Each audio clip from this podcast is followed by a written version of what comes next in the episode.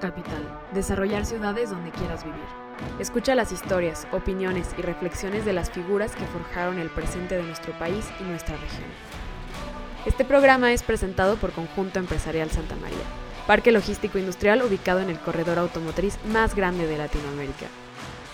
Hoy platicamos con Yolanda Tapia, empresaria queretana con 40 años de experiencia en dirección, emprendimiento y creación de empresas. Es directora del corporativo El Rey del Dulce, siendo la primera dulcería vuelta franquicia, empresa con 60 años en el mercado. Yolanda es técnica comercial de profesión, sin embargo cuenta con un amplio portafolio de capacitaciones, cursos y certificaciones desde el área legal, ventas, alta dirección y marketing.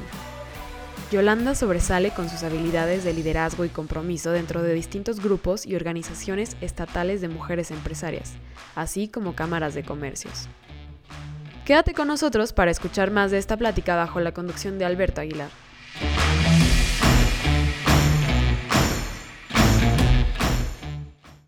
Yolanda, ¿cómo estás? Muy bien, Alberto. ¿Y tú? También, bien, gracias. Contenta de estar aquí. Pues bienvenida al podcast. Muchas gracias. Yolanda, platícanos un poquito de, de dónde vienes. ¿Cómo, ¿Cómo fue tu educación de, de niña? Fíjate que mi educación fue atrás de un mostrador. Siempre, desde los seis años, yo veía a mi nieta de los seis y yo decía, ¿cómo que mi mamá me puso atrás de mostrador a los seis años? Pero así fue. Y toda la vida estuve educada en el comercio, estar en atención al cliente y esa fue mi vida. Luego este, entré en el deporte cuando estaba en la secundaria este, y el deporte fue una parte muy importante de mi vida para adquirir situaciones emocionales que me ayudaron a hacer, este, a sentir el éxito, a sentir este, la disciplina, eh, el trabajo en equipo. Eh, ¿Qué deporte practicabas? Voleibol, Voleibol. voleibol. Éramos siete y bueno, llegué a ser de la selección de aquí de Querétaro y en aquel entonces pues era muy famosa en el voleibol y yo este invito a que de verdad este hacer deporte competitivo te lleva a, a crecer en ese proceso de competencia que pero no tanto, ¿verdad? Nada más lo sano, la competencia Claro. sana, porque a veces se vuelve muy dura la competencia, sufre uno mucho si es siempre competitivo. Claro, o sea, saber soltarlo en su momento, ¿no? Sí. Y esa fue mi vida, es decir, mis papás siempre fueron gente de trabajo, vengo de una generación de gente de trabajo, este, yo nací en, San- en el barrio de Santana, aquí en Querétaro, y bueno, pues eh, el trabajo era un baluarte para las personas, este, comerciantes y, y esa fue mi infancia, ¿no? Este, si me preguntas por muñecas, te puedo decir que cómo te vendo un gansito. Siempre en el negocio de los dulces, ¿verdad? Tienen 57 años. No, tenemos 60 años, cumplimos este año. No, fíjate que en mi niñez mi mamá tuvo una panadería, una tienda de abarrotes, mi papá empezó vendiendo dulces en una bicicleta, pero antes tuvo una fábrica de, de agua potable, eh, de, de- no, de garrafones de agua. Este, y luego pues, ya eh, empezó con lo de los dulces y así empezó vendiendo este cinco paquetitos de paletas y poco a poco fue creciendo. Era una época en donde las finanzas o el aspecto económico era muy bueno en nuestro país y bueno, pues trabajando este creció mi papá fue creciendo. Nos vivíamos en México, yo soy queretana, pero este eh, cuando, está, cuando inicié la secundaria llegamos aquí a Querétaro. Y entonces aquí empezó también con tiendas de abarrote y con dulcería. Y de ahí nació este, el negocio de los dulces. ¿Y a ti te apasionaba el comercio en ese momento o fue algo que le fuiste agarrando la pasión con el tiempo? Yo creo, yo creo que a veces el ego te ayuda a, llegar a, a las cosas. Órale. este, el querer ser, ¿no? El querer este, destacar y decir yo puedo y quiero y quiero demostrar lo que yo sé. Entonces, este, pues cuando en el 82 mi papá me dijo, ven, este, quiero que me ayudes con el negocio y luego ya me lo vende.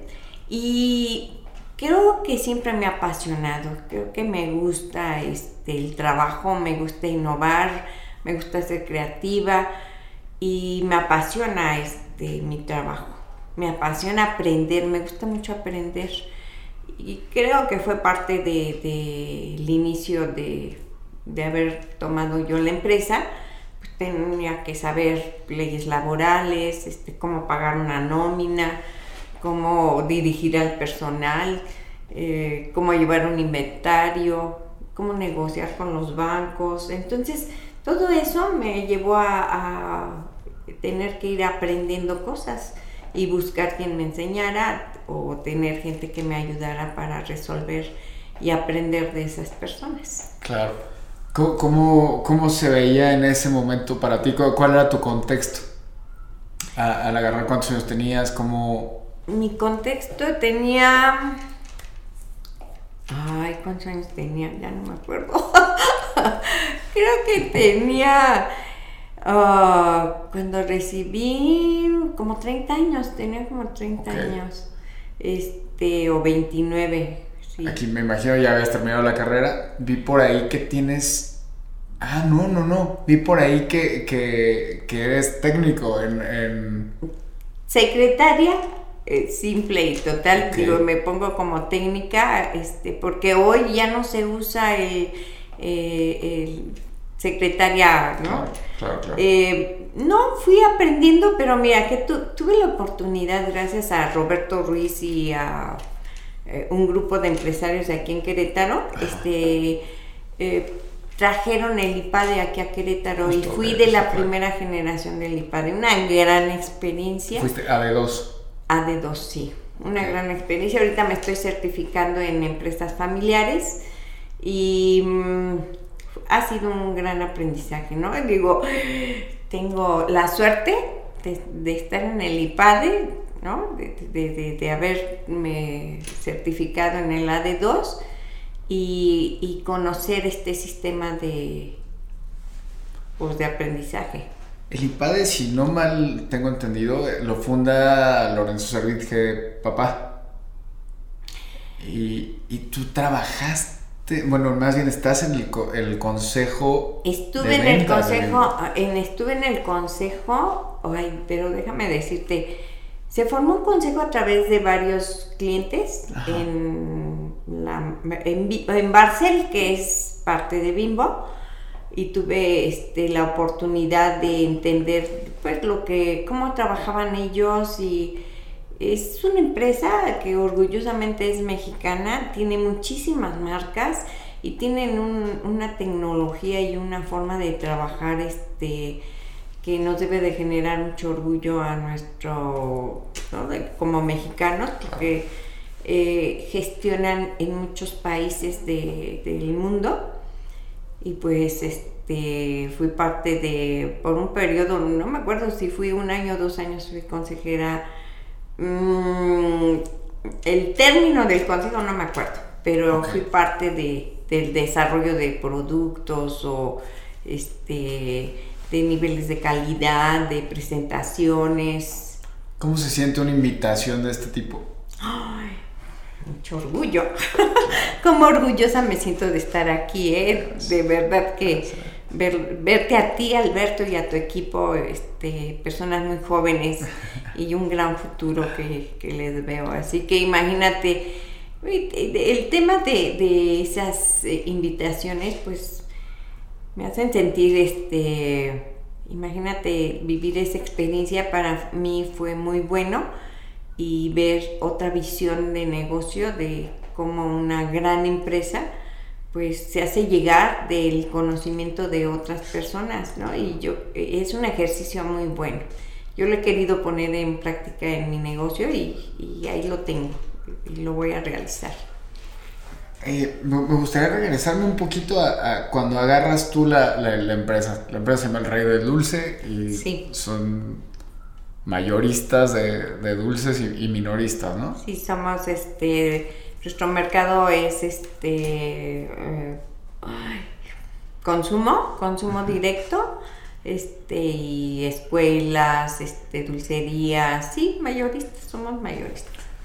Hoy en día ya hay muchísimos términos, ha cambiado todo, pero en aquel momento, ¿cómo, cómo funcionaba? Y más tú recibiendo la empresa, cambiando de mano la empresa, ¿qué tantos cambios tenías que hacer? Y con, digo, con todos los paradigmas que, que existen y existían en aquel momento, ¿cómo, ¿cómo funcionó este cambio de manos? Fíjate que fue una gran experiencia porque yo ya tenía dos años o tres años de trabajar con mi papá. La comunicación entre generaciones es muy dura. Eh, la visión de mi papá era diferente a la mía. Yo quería crecer, quería hacer muchas cosas y él no quería. Entonces había conflicto de comunicación. Entonces me dijo, no, ya te voy a dejar, te voy a depender del negocio y tú ves lo que quieres. Al año este, sí transformé el negocio, empecé con autoservicio y te quiero decir que con mucho orgullo también este, fue la, fui innovadora en ese concepto de negocio porque antes no se trabajaba de esa manera, sino que había un mostrador y atrás del mostrador estaban los productos, ¿no? Entonces yo implementé el sistema con, con tecnología, con espacios. ¿De dónde me salió el esquema de ese trabajo? No lo sé. Pero me encantó, me encantó porque me sentí libre, porque me sentí con muchas ganas de innovar, porque me sentí con ganas de, de, de demostrar todo lo que yo quería hacer. Y pues este, la vida me lo permitió. Yo creo, te voy a decir, siempre lo he pensado, creo que fue un momento, he sido bendecida en esa situación. Em, la gente que, queretana, bueno, este, toda la gente estaba ahí en el negocio. En una ocasión, un 5 de enero, se nos fue la luz. Yo estaba sufriendo terriblemente porque pues no había forma de cobrarles y había muchísimos clientes y me dijeron, no te preocupes, no nos vamos a ir. Buenísimo. Aquí vamos a estar hasta que llegue la luz. Y era un amor impresionante a, la marca y al concepto de negocio. Y entonces, este, amar a los clientes, agradecerle a los clientes ese, esa acercamiento, ese ser parte de su vida, nuestra marca, imagínate, es este, solamente hay que decir muchas gracias. Claro. ¿Y, y, cómo, cómo, se vuelve esto parte de la cultura en la empresa? Porque tú, tú lo viste crecer desde, desde, desde muy chiquita y, desde y desde joven en el negocio. Entonces es natural este, este amor y esta cultura hacia, hacia el trabajo y hacia la empresa, pero ¿cómo, se, cómo has logrado permear a la gente eh, que lleva tiempo y a la gente nueva? Fíjate que es, algo que he ido, que aprendí. Tengo una habilidad de desarrollar a las personas que están cerca de mí. Eh, siempre quiero más y más y más, ¿no? Este, comunicación, empatía, responsabilidad, procesos. Y yo creo que fue algo que fui aprendiendo a través de tanta capacitación y tantos este, eh, cursos, talleres que tomé. Y eso mm, te da la habilidad. Eh, aprender, yo tengo, eh, mi objetivo cada año son tres cosas aprender a nivel personal, aprender a través empresarial y, aprender al aspecto familiar. Entonces tengo un enfoque siempre cada año de qué me tengo que desarrollar y busco los esquemas o los cursos, los talleres que tienen la necesidad que tengo en este proyecto para alcanzar un objetivo. Y yo creo que eso hace que uno este, desarrolle habilidades pues que se vuelven a lo mejor inconscientes o, y que ya después los pones en la práctica. ¿Y, cómo es tu proceso de cuestionarte eh, qué, habilidades vas a, trabajar para el siguiente año? conectarme conmigo misma y poner mis objetivos de persona, de familia y de empresa. ¿Qué es lo que quiero para el año que viene? ¿Cómo quiero crecer yo como persona? Porque pienso que si yo no, no me desarrollo como persona, no puedo seguir este, mm, transmitiendo, no puedo seguir siendo líder, tengo que seguir creciendo. Y la empresa, bueno, pues la empresa tiene sus altibajos como lo vimos con lo del COVID. Y yo creo que todo es una experiencia y que si lo pones conscientemente en, la responsabilidad que tengo como empresaria, que es mantener una empresa, mantener este, eh, los, los, los, mi personal, pues tengo que seguir con él y saber el cómo sí y no buscar el cómo no. Y, me encanta esto de, también crecer como persona porque creo que se ha reflejado mucho en, la empresa, ¿no? Eh, y además creo que podría parecer que nos volvemos loquitos y no estamos creciendo como personas, ¿no? Eh, ¿qué, qué, cómo, cómo, lo, ¿Cómo lo has logrado eh, mantener. Porque se dice fácil estar más de, más de cierto tiempo en el mercado, pero ¿cómo lo han logrado mantener? Pues una de ellas es el compromiso, el otro es la disciplina, las estrategias, las innovaciones, este, los aspectos financieros, eh, saber manejar los créditos, necesitas de créditos para eh, mantenerte porque un negocio no siempre va en la cúspide, sino suceden situaciones como lo que nos pasó en el 94, que yo tenía un crédito y bueno, para mí eh, me afectó mucho en el aspecto emocional porque este, fue muy fuerte ese, ese problema, los intereses se fueron muy altos y bueno, gracias a Dios este, pude solucionar este, el problema, pero vivirlo de momento es muy duro, es muy fuerte. Entonces, siempre tener a alguien ¿no? que, te apoye cuando tú tienes una circunstancia emocional negativa, que, no te ayude a irte hacia abajo, sino que te ayude a ir hacia arriba, eh, lograr estar en, en una buena actitud de seguir adelante y, seguir eh, con el reto de superación. Este, es muy bueno contar con, tu familia, con tu pareja, con alguien que, te ayude a que no te, no, te quedes en el no, porque es difícil. Y ahorita en el COVID, bueno, pues este, fue difícil, pero bueno, pues a mí me enseñó muchísimo, ¿no? es decir, algo que, no solo es el aspecto económico, sino que el aspecto humano, ¿no? Que tienes que enfocarte mucho en entender la empatía y comprender las circunstancias que viven las personas y cómo vivimos lo del COVID. Yo lloraba en mi casa, yo estaba encerrada y, pensando en mi gente que estaba atendiendo a los locales y que este, exponiéndose a que se enfermaran y eso, y gracias a Dios, este, con protocolos, con comunicación, este, todo salió bien, este, se nos enfermó una persona y, y este, entonces saber vivir ese tipo de circunstancias en una empresa, pues es comunicación, es amor. Yo, yo desde entonces yo digo, tengo que agradecerle a todo mi equipo de trabajo su disponibilidad y las ganas de estar atendiendo a los clientes y haciendo su trabajo, llamando a la empresa y, entonces yo digo, amo a mis colaboradores. Claro.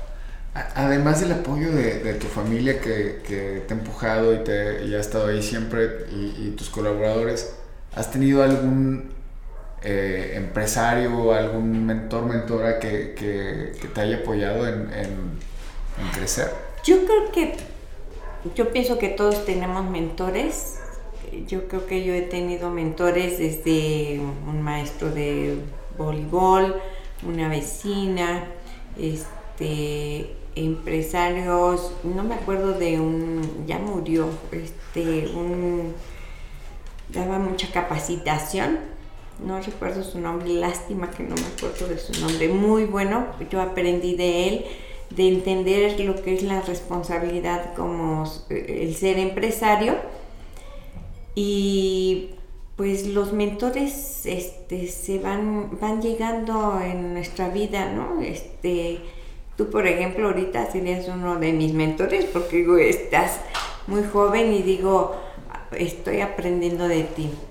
Y yo creo que entender lo que podemos recibir de las personas, cómo, cómo enfocar lo que es cada una de las personas que tenemos a nuestro alrededor y qué podemos aprender de ellos, este, nos hace crecer como líderes. Y no, te puedo decir, mi hija me ha enseñado a, entender que el amor en la familia es una parte muy importante, que la familia es muy importante. Entonces yo eduqué a mis hijos a mi estilo, pero en una situación así que digas familiar, familiar, no, yo era líder empresaria y Dios me ayudó para ver cómo los educaba, así los eduqué, pero este, en el contexto de tener un acercamiento con de, sí comíamos juntos, pero este, de acuerdo a las circunstancias. Y el enfocar que la familia tiene una prioridad basada en el principio del amor y del respeto, yo creo que eso es una parte que me ha enseñado a entender y a ser empática con muchas personas. Padre, qué padre, qué padre. Una vez escuché de una persona que decía que una persona ocupada, pero decía que el secreto con sus hijos había sido hacerlos sentir que siempre tienen el 100% del amor. Yo creo que el amor es algo que tenemos que tener esa conexión las personas desde contigo, ¿no? Amarte, saber cómo, cómo te quieres y luego este, transmitir ese amor hacia las personas. En una ocasión este, me puse un ejercicio por, una meditación que me llegó y dice, ver a las personas con ojos de amor, es decir, vivir con el amor sin juzgar, sin prejuzgar, hasta alguien que no te cae bien, ¿no? Sino verlo con amor. Y que se dice fácil, ¿no? Pero en, la práctica... Cuesta trabajo. Cuesta trabajo, sí, sí, sí. Y aceptar también que que a veces uno no lo está haciendo es difícil también. Sí. Oye, ¿y, volviste franquicia después el, eh, el Rey del Dulce o, no? Sí, en el 2006 eh, vendimos la primera franquicia, duramos varios años, desde el 94 hasta el 2006, que fue la primera franquicia que vendimos. Este, el proyecto pues me encantó, fue un proyecto este, difícil, ¿no? Pero que trascendió y que trajo muchos beneficios. Llegué a vender 38 franquicias, estuve en el Distrito Federal, en Guadalajara, en León, en San Luis Potosí, por ejemplo, en San Luis Potosí con las franquicias, con la influenza. Este, cerramos dos franquicias, bueno, en nuestro franquiciatario digo, me voy y se fue porque ahí fue el tema de, del problema y se suscitó y bueno, este, cerraron San Luis Potosí y bueno, sí es un problema.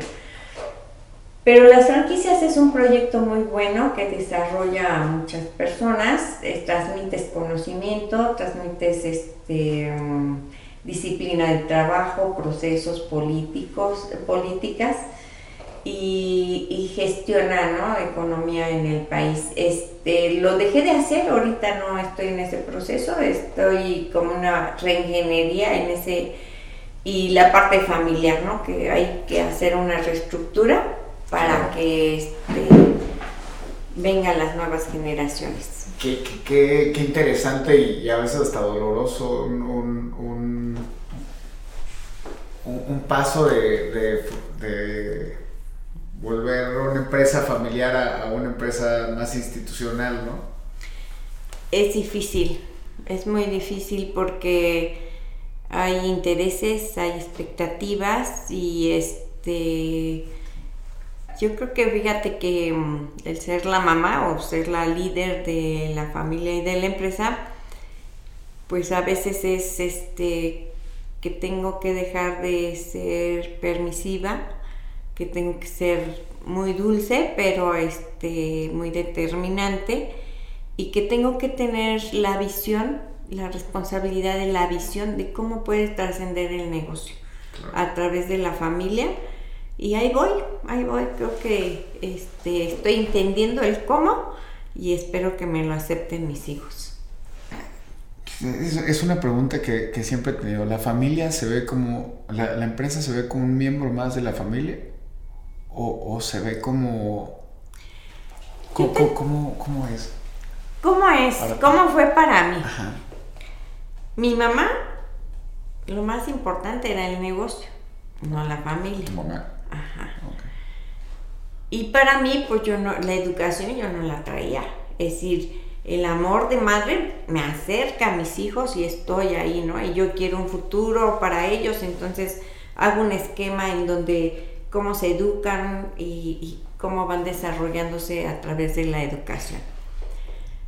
Pero la familia no era mi principal concepto. Hoy Pienso que la familia es fundamental en la educación, en la comunicación, en la integración, en cómo este, vivir esa armonía y cómo protocolizar eh, el futuro de la familia. Yo pienso que el bienestar y la felicidad está en la familia y que el negocio es un, elemento muy importante para el desarrollo de las familias, pero que debe de tener un contexto familiar en el cual haya visión, misión, protocolo y, entonces saber qué queremos para saber cómo trabajar el negocio, cómo lograr, este, cómo contratar a las personas, este, cómo desarrollar el talento en la familia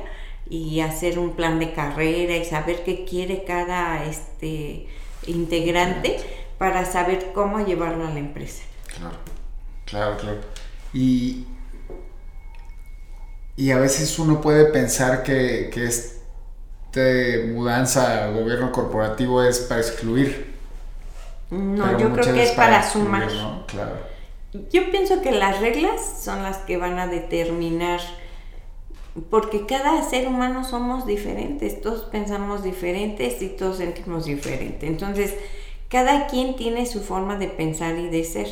Y entonces ese respeto a, la persona es lo que gestiona, que es cómo va a vivir la persona, ¿no? Yo, por ejemplo, para mí, eh, este, el cómo formar una familia y la educación, creo que es una forma de desarrollar una filosofía de vida pero también el cómo cada individuo integrante de la familia debe desarrollar un patrimonio individual para que sea independiente y libre de los demás. Claro. Sí, que no tenga que estar atado a un destino, por así decirlo, ¿no? Sino a expensa de, decisiones de los demás. Y que pasa también en muchas familias que, que han construido cierto patrimonio, los hijos de repente se quedan como... Al frente ¿no? Y pareciera que, es como su obligación también, ¿no? Pues sí, pero si algo que no amas no puede, claro. ¿no? Es, difícil y, bueno, lo que he ido aprendiendo es que ser feliz y estar bien es mejor que, si eres súper millonario y, no vives bien. Claro. ¿No? Entonces tener muy claro cómo cómo vives con felicidad y cómo quieres lograr los aspectos empresariales o económicos. Buenísimo. ¿Actualmente siguen teniendo franquiciatarios? Sí tengo, ah, pero bueno, ya no he movido casi nada de las franquicias. Este, tengo tres elementos, pero son de la familia. Y este, el proyecto yo creo que podemos pensar que el año que viene este, pueden iniciarse nuevamente las franquicias. Ok. Em, ¿Tú estabas pensando cuando arrancaste eh, inicialmente el modelo de franquicias? ¿Era tener lugares por todo el país, me, quiero imaginar. en el mundo entero pensaba que yo te iba a tener este, franquicias en todo el mundo. Es un esquema muy legal y, muy empático. Uno tiene que entender la, responsabilidad. Hoy creo que hay esquemas más modernos en donde puedes innovar en el proceso de las franquicias sin tanta responsabilidad hacia uno. Es decir, tomas la responsabilidad del, del franquiciatario. Entonces, este, mm, sí, tenía muchos anhelos de, estar en muchos lugares, pero mira, es un giro que tiene ciertos este, temas que hay que superar, Por ejemplo, imagínate ahorita con la pandemia, Dios me hubiera, que no tenía tantos franquiciatarios y que yo podía resolver lo que tenía en problemática. Hay escasez de producto, cambiaron las condiciones, es decir, todo es un cambio y siempre tienes que estar viendo qué vas a hacer y cómo le das el servicio, la tecnología, este, muchas cosas. Este, y por eso dije un receso, pero sí yo creo que, pueden ser dulces o pueden ser otra, otro producto, ¿no? Pero sí se puede hacer franquicias y, hay que desarrollar herramientas, tecnología y este, un equipo de trabajo. ¿Cómo has visto que ha evolucionado el consumo de tu mercado? Mira, yo creo que es un tema de salud. Pienso que no ha evolucionado. Antes la familia, por familia, llegaban a consumir mínimo 750 pesos por familia. Hoy ya se acabó eso, hoy los dulces se consumen a través de las fiestas, de los eventos, este, ya hay una educación de salud en donde es selectivo el producto que se compra. Entonces hay que innovar y hay que tener creatividad o crecer en más mercado. ¿Y hacia dónde crees que está apuntando? Obviamente sí al tema que sean más saludables, pero como a dulces con otro tipo de endulzante o algo más natural? Fíjate que es una incongruencia. Este, en un tiempo trabajaba con marcas que dulces, gomitas y variedad de productos este, lights. Son muy caros y no, no se venden. Y no están buenos. Y no están tan buenos. si te comes una gomita, bueno, de ositos están más ricos que una gomita que es este pues con productos que no tienen azúcar. Hoy ha evolucionado mucho el mercado y creo que ahí hay un área de oportunidad, ¿no? Entonces hay que eh, ir buscando por esa eh, visión de buscar nuevos productos sin azúcar. Pero sí, sí es todo un reto tener un producto y que se mantenga en los anaqueles a nivel de tener un surtido, sino que son productos este, el mazapán, el chocolate tinlarín, este Carlos V, no hay una variedad extensa, ¿no? Claro, claro, claro. Sí es muy limitado, ¿no? Es muy limitado.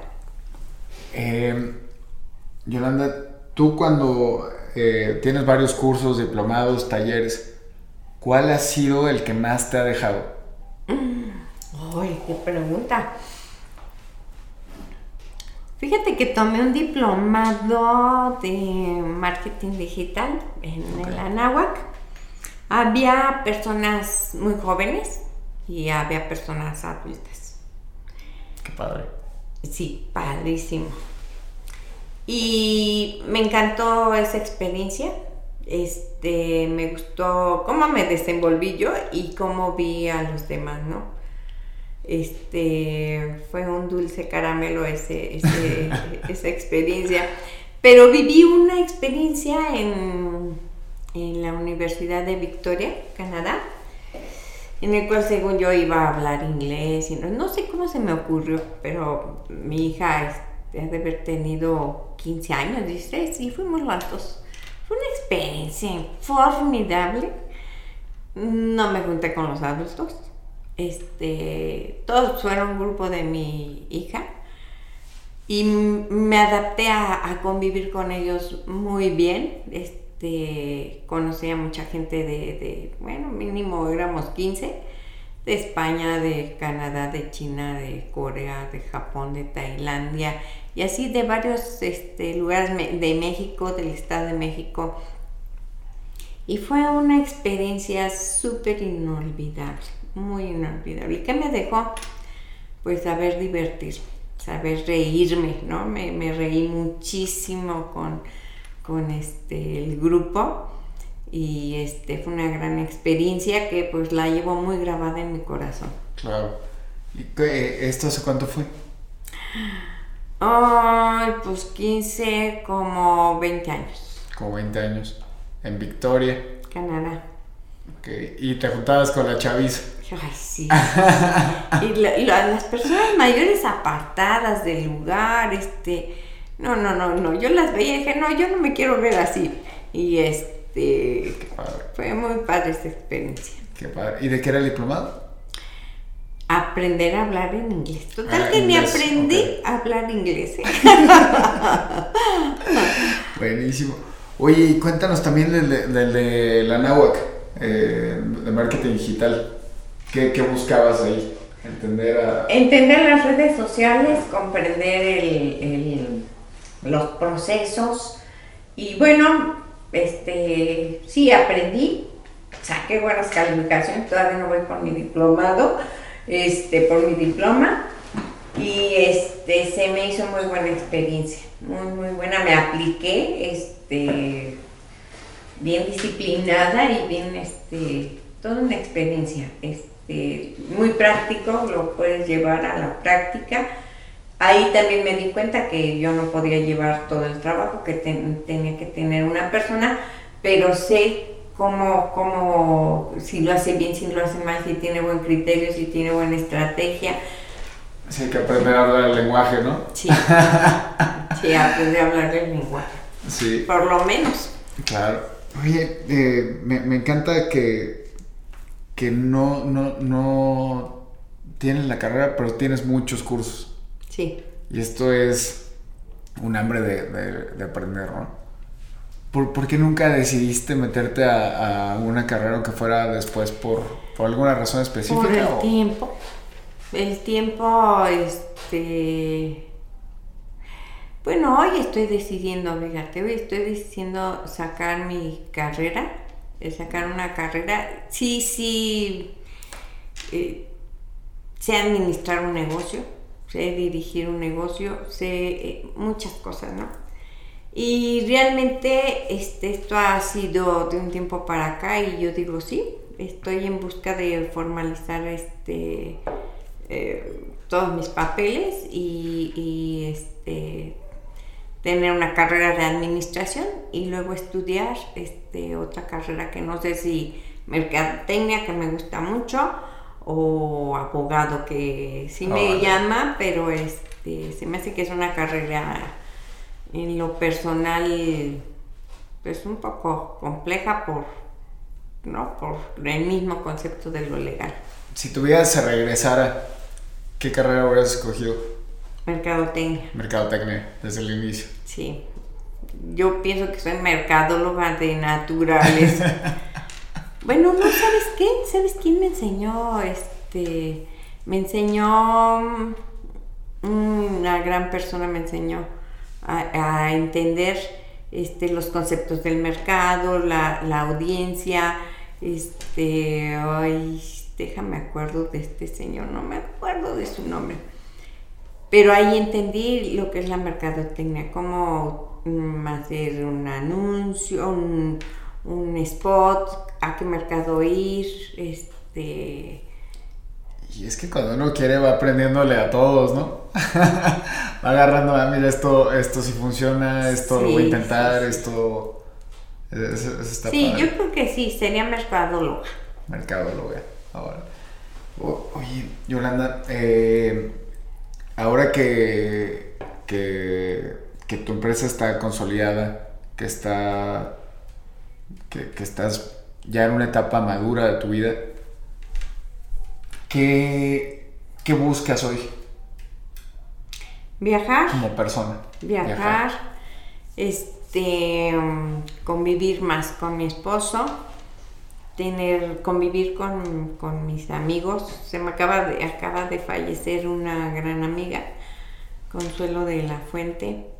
Era mi terapeuta, también se murió este Cocontiveros, también amiga, y, y a veces uno no se da la oportunidad porque las personas te dicen, luego te llamo. Yo creo que no.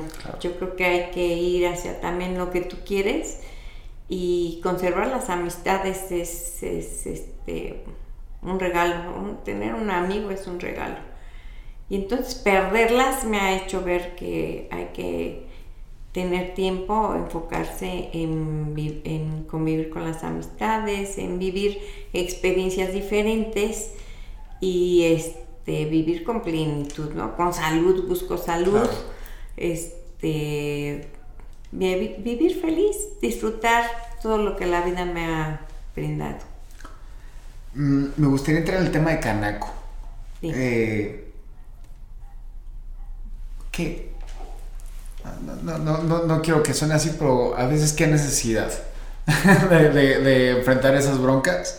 O, o, por qué las tomas? ¿Por qué tomas un puesto de este tipo, una persona como tú, que su negocio va bastante bien? ¿Qué, qué, qué te motivó? Más que necesidad, ¿qué te motivó? Fíjate que al principio cuando me invitaron, este, no lo pensé. Fui a vivir la experiencia. Pero al año de que estuve ahí, este, hice una feria de franquicias aquí en Querétaro. Me gustó la experiencia. El siguiente año volví a, volvimos a hacerla. Y yo creo que uno como, como líder o como empresario, le tienes que regresar a la vida lo que has recibido. Y tengo la filosofía de que hay que mejorar las cosas que hay en el mundo, ¿no? La seguridad, este, la viabilidad, eh, mejorar el comercio, el transmitir este acercamiento de clientes, de proveedores. Y para mí es un gusto realmente. Este, fui tesorera, ese fue un cargo que sí, sí se me hizo un poco pesado, pero este, muy gratificante de ver los resultados. Y este, ahorita que soy vicepresidenta de comercio, pues tengo todo un reto que a veces me cuesta trabajo porque el tiempo y por la mente, las emociones, pero este yo creo que va a ser muy bueno. Vamos a generar un Querétaro este, diferente. Yo pienso que es este, parte de nosotros regresar lo mucho que hemos recibido de, las demás personas, ¿no? Porque al final todos somos personas, estamos en un eh, sistema social, económico, este, familiar, y que si damos un poco de nosotros, este, las cosas se vuelven mejores, ¿no? Aportar lo mejor que pueda de mí, lo que yo pueda dar lo mejor. Claro, sí, que, y que es muy valioso ese tiempo que le puedas aportar, ¿no? Sí, sí, que eh, administrar mi tiempo es una parte muy importante para poder este, eh, tener los espacios que se requieren claro. para estar en la cámara o... ¿Qué es lo que más te resulta gratificante. Obviamente sí ayudar a, la sociedad, pero ¿qué es lo que, en qué actividad es en la que te sientes más, con más gratificación en, este tipo de... ¿En qué actividad? Pues cuando haces un proyecto y que se logra este, el objetivo, ¿no? Ok. Que, que logras el alcance de lo que te propusiste eh, cada quien tiene, en la cámara es algo, ¿cómo te diré? Uno, yo creo que uno se tiene que proponer algo que tienes que dejar. Independientemente de los proyectos. Y entonces lo que yo me propongo es dejar o mi experiencia o mi conocimiento o un trabajo en equipo o un proyecto que nos dé un resultado en beneficio de la Cámara y de todos los que estamos en, eh, siendo consejeros de la Cámara. Ok. Porque me, quiero imaginar como en el negocio hay cierto grado de frustración, ¿no? De, de repente que, que, hay objetivos que pues, pueden ser un poco... Y no está mal que sean idealistas, pero de repente es muy complicado alcanzarlos, ¿no? ¿Cómo, cómo lo mentalizas eso, Yolanda? ¿La frustración? Sí. Pues yo creo que a través del tiempo he aprendido a... E incluso he llegado a sentir que eh, me he sentido este, con depresión en algún momento y digo, a ver, a ver, ¿qué pasó? ¿Qué pasó? No, no. Hay que volver a empezar y poner la situación en la mesa, qué está pasando, cómo lo puedo cambiar y iniciar nuevamente, este, replantearme las acciones que pueden cambiar esa frustración. ¿Haces algún tipo de ejercicio para eso? O sea, para salirte como desde la perspectiva que puedas tener de ese momento. No sé si me estoy explicando. Como que de repente uno ve así nada más, ¿no? Y... Eh, comparto la problemática con mi equipo, lo pongo en la mesa y escucho a cada persona y las soluciones a veces vienen entre todo el equipo. Claro.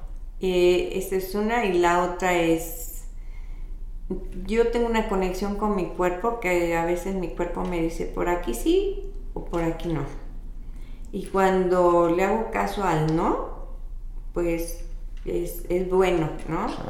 Se puede tratar de una persona o de una situación o de un viaje o alguna cosa y, y oye, es impresionante cómo dices, pues a lo mejor me equivoqué, pero prefiero hacerle caso a mi cuerpo y que me está diciendo, este, no, me duele mi estómago porque estoy tomando esta decisión. O este, entender cuando el sí, ¿no? Que, me da alegría y que por aquí es. ¿Y, esto tiene algún proceso de meditación o, es como únicamente estar consciente de, Mm, yo pienso que es un, sí tiene que ver la meditación, gracias a Dios desde hace muchos años llegó a mí este Chopra. Y este, pero los últimos años es cuando he hecho meditación.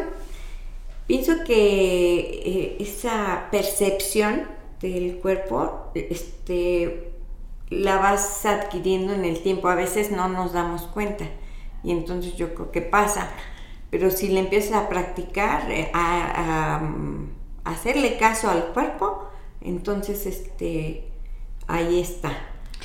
Tener conciencia, esa conciencia de comunicación con qué te está diciendo el cuerpo, ¿no? A veces nos duele un dedo en el pie y no le hacemos caso o nos duele este, una mano y no le hacemos caso, nos duele los ojos. y no hacemos caso, ¿no? Hay que hacerle caso a nuestro cuerpo para entender qué está pasando, qué emociones el cuerpo te está diciendo que está viviendo y, y, quitarte esas emociones, el enojo, la frustración, este, el egoísmo, la envidia, este, ¿no? Es decir, hay, hay emociones que ahí están y a veces no nos damos cuenta.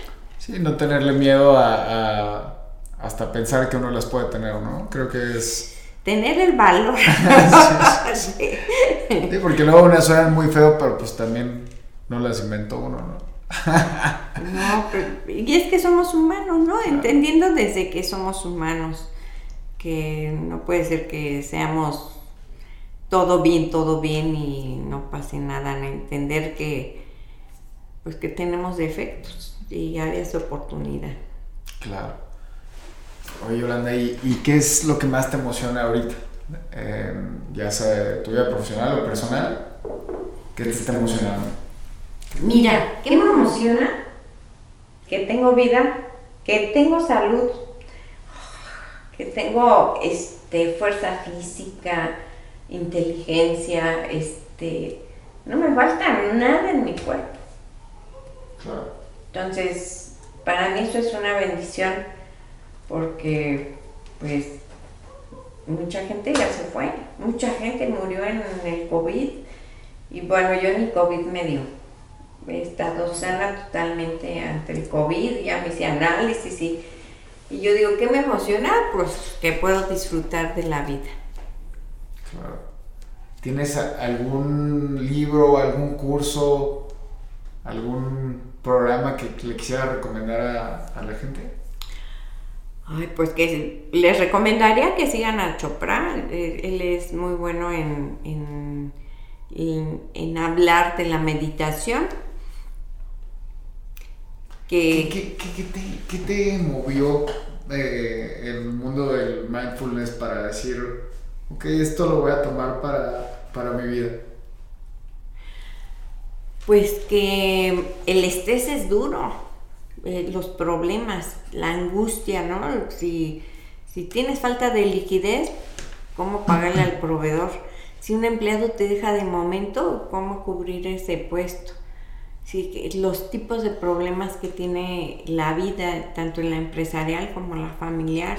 Entonces, ¿cómo, cómo vives ese, esas emociones? Yo creo que hay que... Este, no solo, eh, no solo pensar que tú resuelves todo, sino que hay que buscar, este, estaba viendo un ejercicio que dicen eh, que ahí tenemos más de, de, los cinco sentidos que tenemos y tenemos otro sentido. Y yo pienso que sí tenemos ese sentido, pero que no lo, no lo desarrollamos no lo desarrollamos y no lo entendemos, sino que la vida te va poniendo cosas que si tú las tomas te vas creciendo en conciencia. Yo pienso que se llama conciencia. Un, estar atento a cómo piensas, a cómo sientes, a cómo actúas, a qué dices, cómo eres congruente o no eres congruente. Qué difícil, ¿no? Justo la entrevista pasada platicábamos de la congruencia y de lo difícil que es hasta aceptar que uno no es congruente de, repente, ¿no? Sí. que no existe totalmente el 100% de todo, ¿no? Que somos débiles como seres humanos y que tenemos que aprender a aceptarnos como somos y aprender de las cosas que nos llegan. Claro, qué, qué padre. Oye, Yolanda, y ¿Sentiste que tocaste algún, en algún momento fondo con este tema del estrés o con algún mal negocio o algo, algo por el estilo o no? Sí, toda la vida. Eh, los negocios son estrés, eh, es decir, hay que aprender a incluso a, manejar el estrés, a vivir con paciencia, a no estresarse. Y eso me lo enseñó el COVID. ¿eh? En la época del COVID, bueno, fue una situación muy fuerte y dije, ¿qué voy a ganar con estar estresada? Estoy aquí en mi casa, no puedo salir, mi gente está allá afuera, está expuesta y yo no puedo hacer nada. Entonces, cambio de estrategia, paciencia, tranquilidad, serenidad, un enfoque diferente. Y ahí empezó a, cambiar este, el manejo de mi estrés, ¿no? Y ahora vivo más plena. Claro. ¿Ves similitudes en la, en la situación que vivimos actualmente y esta crisis del 94 que, nos platicas? Mm, no creo, no creo que haya, bueno, en los aspectos económicos sí, en los aspectos este, financieros similares, pero aquí fuimos todos. Y en el 94 pues era quien tenía compromisos en dólares o compromisos este, en pesos, en bancarios, créditos bancarios o tarjetas de crédito o una casa que tenga, este, estuvieras pagando en crédito hipotecario. Pues, y quien no, no la sufrió, pero quien la sufrió, hubo gente que se suicidó, mucha gente. Este, y bueno, ahí hay que aprender también a entender los aspectos políticos que se vivieron en esa época FOBAPROA, pues tiene, ¿no? Que los ciudadanos nunca hicimos nada por, por la ciudadanía fue el que pagó la crisis económica de aquel tiempo. Yo, veo hoy, no, no, sé si la palabra es preocupante, pero sí, sí platicable el tema de la inflación. El tema de la inflación es un problema. Yo lo veo durísimo. Eh, cada vez alcanza para menos y Yo no, no, no hablo de lujo, hablo de, Las situaciones básicas, de los productos básicos. Sí, porque veo eh, alguna persona que puede ser mamá o papá soltero eh, que trabaja y gana de 10 a 15 mil pesos, la verdad es que ya ni siquiera es... Hace años se podía ver como algo... Muy bien. y, y desgraciadamente ahorita está, bueno, yo lo veo complicado, no sé si sea por, por mi corta perspectiva o qué esté pasando. No, yo creo que la inflación es negativa para todos, pero la inflación no solamente está en México, está en todo el mundo. Y bueno, las situaciones que se han presentado de COVID, las, las, eh, eh, las situaciones financieras globales del mundo, la guerra, todo eso nos afecta, pero eh, yo lo que veo es que la mayoría de las familias están integradas por varias economías, el papá, la mamá, los hijos. Y entonces sí baja tu nivel de calidad de vida porque dejas de viajar o porque dejas de hacer o de adquirir cosas que, que quieres. Pero este pues así es la vida y ahora hasta que este vuelva a la, economía, algo que cambia siempre es la economía, así que no hay que afligirse, hay que este, ordenarse y organizarse. Claro. Ahora sabemos que andas bien ocupada y, ya te quedamos ir. Yo me podría quedar aquí platicando todo el día. Son las 12.30. Ah, no, está bien, está bien. A la una y media tengo una. sí, está bien. Perfecto. Oye, ahora, eh, sí, la verdad definitivamente el tema de la inflación es, es, complejo, pero pues no queda otra más que echarle ganas. Sí, yo creo que es enfocarse a cómo administrar el dinero y darle prioridad a las a, tus egresos. ¿Y qué te diría? Ahorrar dinero. Ahorrar el 10% de, de lo que tienes de ingresos es una regla que deberemos de seguir todos los seres humanos. Es como este libro de... ¿Cómo se llama? librito. ¿Qué los aquí? El hombre más rico del mundo, creo que se llamaba. El, no, no me acuerdo, pero justamente decía que ahorras el 10% de... Pues mira, yo lo aprendí de mi madrina que me dijo, tienes que ahorrar. Y tienen, a nadie le tienes que decir lo que ahorras. Y yo creo que ese ahorrar te da una proyección de vida este, sólida y, este y saber invertir y saber este gestionar el dinero para que te rinda más. Claro. El hombre más rico de Babilonia se llama el libro. Ah, el, hombre más rico de Babilonia. Es, bonito. Eh, Aurora, eh, Aurora, Yolanda. ¿A quién admiras? A Obama, a María Curie y, ay, este señor que estuvo en África, que estuvo encarcelada mucho tiempo, este, su capacidad de, su capacidad de resistencia. Ay, no me acuerdo cómo se llama. Era este Mandela. Mandela. Mandela se me hace un extraordinario que fue un extraordinario ser humano porque ante las adversidades pues no se doblaba y este pero no agredía sino que con tranquilidad con sabiduría con temple con me hubiera encantado conocer a ese señor sí, padrísimo y de Obama su carisma su sentido humano bueno, yo un diplomado que se trataba del carisma. El que me impartía tenía una maestría en qué era el carisma. ¿Tú, ¿Tú qué crees que es el carisma? ¿Qué, qué, qué piensas que es el carisma? Pues caerle bien a las personas y este tener este, influencia en las personas. Yo pienso que ese es el, eso es el carisma. Y justamente eso nos explicaban que el carisma habla de un tema de control y de, sí, sin, sin, satanizar las palabras, ¿no? Pero habla de un tema de, de, control y de, pues sí que tiene que ver mucho con liderazgo, tiene que ver mucho con, ¿qué, qué, palabra usó este cuate? La manipulación. ¿El carisma? Sí, otra, otra vez sin, sin querer satanizar las palabras, pero sí una manipulación de lograr que las cosas funcionen, ¿no? Incluso a veces un líder puede manipular al equipo para que funcione de, cierta manera. O puede ejercer un poder, yo creo, ¿no? Justo, ah, son todos esos conceptos los engloba el, el, carisma. el poder, por eso el control. Tengo sin, sin tener que satanizarlo, hay quien lo utiliza para algo, para un fin o con un modo no tan bonito. Yo pienso que siempre hay un ego, un querer ser, un querer demostrar, ¿no?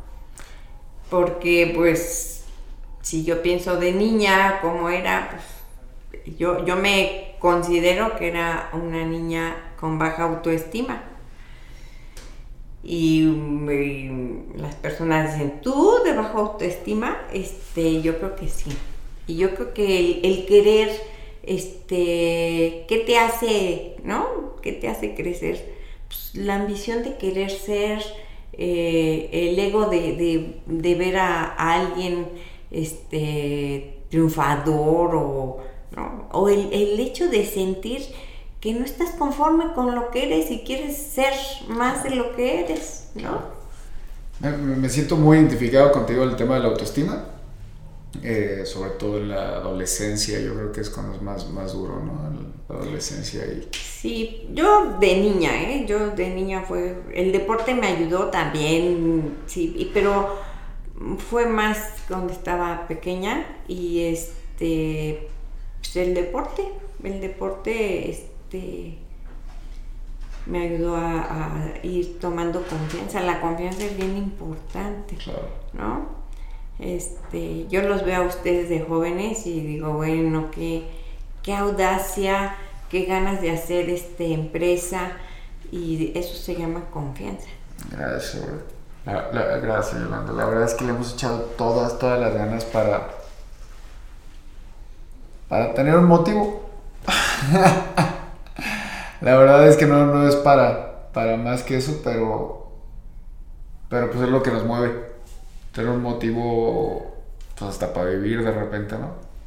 Pues para tener un logro, ¿no? Eso nos mueve, nos lleva al, objetivo y nos hace sentir satisfechos. Sí, sí, sí, sí. Y, luego también, como tú bien dices, tener al equipo correcto, con los valores correctos, creo que es lo más importante. Las habilidades. Y, y, justo en ese tema quiero entrar contigo, las habilidades de la gente porque también veo en ti una persona que se fija mucho en los valores de las personas y, en, la persona en sí. ¿Cómo los... Cómo, y, me platicas que es muy buena desarrollando a la gente. ¿Cómo, cómo es este proceso? Pues... ¿Lo escribes o, es, o es de feeling completamente? No, yo creo que a nivel empresarial, este, escritos y bien definidos, ¿no? Hay quien no los cumple, pues se va, ¿no? Es muy difícil actualmente este, reclutar a las personas con la definición de un perfil de lo que tú quieres que sea o lo que tú quieres de esa persona. Pero en la empresa yo creo que está muy claro, ¿no? Eh, las, reglas y cuáles son los valores que se, que se viven. Y como persona, pues tener muy claro cómo, primero yo, fíjate, una de las cosas que he aprendido que no juzgar a las personas y no prejuzgar a las personas porque cada quien tiene su forma de ser y su mundo y ve la perspectiva desde su desde su expectativa, su, su vida que tiene. Pero de desde mi perspectiva, pues me pongo las reglas yo. Yo digo, esto sí y esto no. Y si esto sí, bueno, pues entonces sigo a ese nivel o es mi amistad o este convivo, ¿no? Tengo un grupo, tengo varios grupos de amistades y digo, me da gusto y las acepto como son, ¿no? Sin juzgarlas ni prejuzgarlas y disfrutar a la persona, pero las reglas me las pongo yo. Yo decido qué, qué valores, por ejemplo, no me gustan las personas incongruentes o alguien que vive con demasiado ego y que pues no ve, ¿no? Y yo digo, bueno, pues está bien, pero a mí no me afecta y así lo respeto. Y entonces, si, si, si me busca, ahí estoy. Y si podemos este, crecer en la relación, pues depende de, de, si en algún momento seguimos la misma línea o no. Claro. Sí, son tus límites finalmente, ¿no? Buenísimo. Yolanda, ¿algo que quieras agregar? Que quiero invitar a 10 este, empresarios o empresarias de pymes a que sean parte de un proyecto que estamos implementando en la Cámara desde mi área de vicepresidencia de comercio, que mi presidente Fabián Camacho este, me pidió que organizara. El asesorar a 10 empresas en buscar que alcancen sus logros de acuerdo a pues a un análisis del empresario y de la empresa para que veamos este eh, poner un objetivo y lograr este objetivo. Buenísimo. ¿Esto es una selección o hay que, cómo, Yo creo que sí, sí, yo creo que eh, va a ser una selección, ojalá llegue mucha gente, ¿verdad? Este son pymes, no, no grandes empresas y este, tener el tiempo, los espacios eh, de las personas y también de la cámara para que podamos trabajar en este proyecto y ir desarrollando este, fortalezas eh, que tengan este, estos claro, Claro. ¿Qué, ¿Qué, requisitos necesitan? Nada, nada más este, comunicarse, mandarme un mensajito, este, que tome nota de mi teléfono que es el 4422 63 13 52 y yo con paciencia me, voy comunicando con ellos y hacemos una entrevista y empezamos a hacer un diagnóstico. Perfecto, vamos a poner también si quieres tu teléfono ahí en el, en el copy para que lo puedan leer. Eh, ¿Redes sociales? Redes sociales, las de mi empresa. todas las redes sociales del Rey del Dulce. Yo estoy como Yolanda Tapia Rodríguez. Tengo otro que se llama Negocio y Éxito. Y bueno, también ahí se pueden comunicar conmigo. Buenísimo. Yolanda, para terminar, si pudieras dejarle un solo consejo a tus hijos, ¿cuál sería? Ay, ser excelentes seres humanos y buenos empresarios. Buenísimo. Buenísimo, buenísimo. Te agradecemos mucho tu, tu tiempo, Yolanda, de verdad. De verdad, de verdad. Y, y esperamos que, que, salgan muchas cosas más. Ay, pues muchas gracias. Me encantó estar aquí. Me, me, me dio mucho gusto conocerte, Alberto. Les deseo el mejor de los éxitos. Están muy jóvenes y este, tienen toda una vida por delante.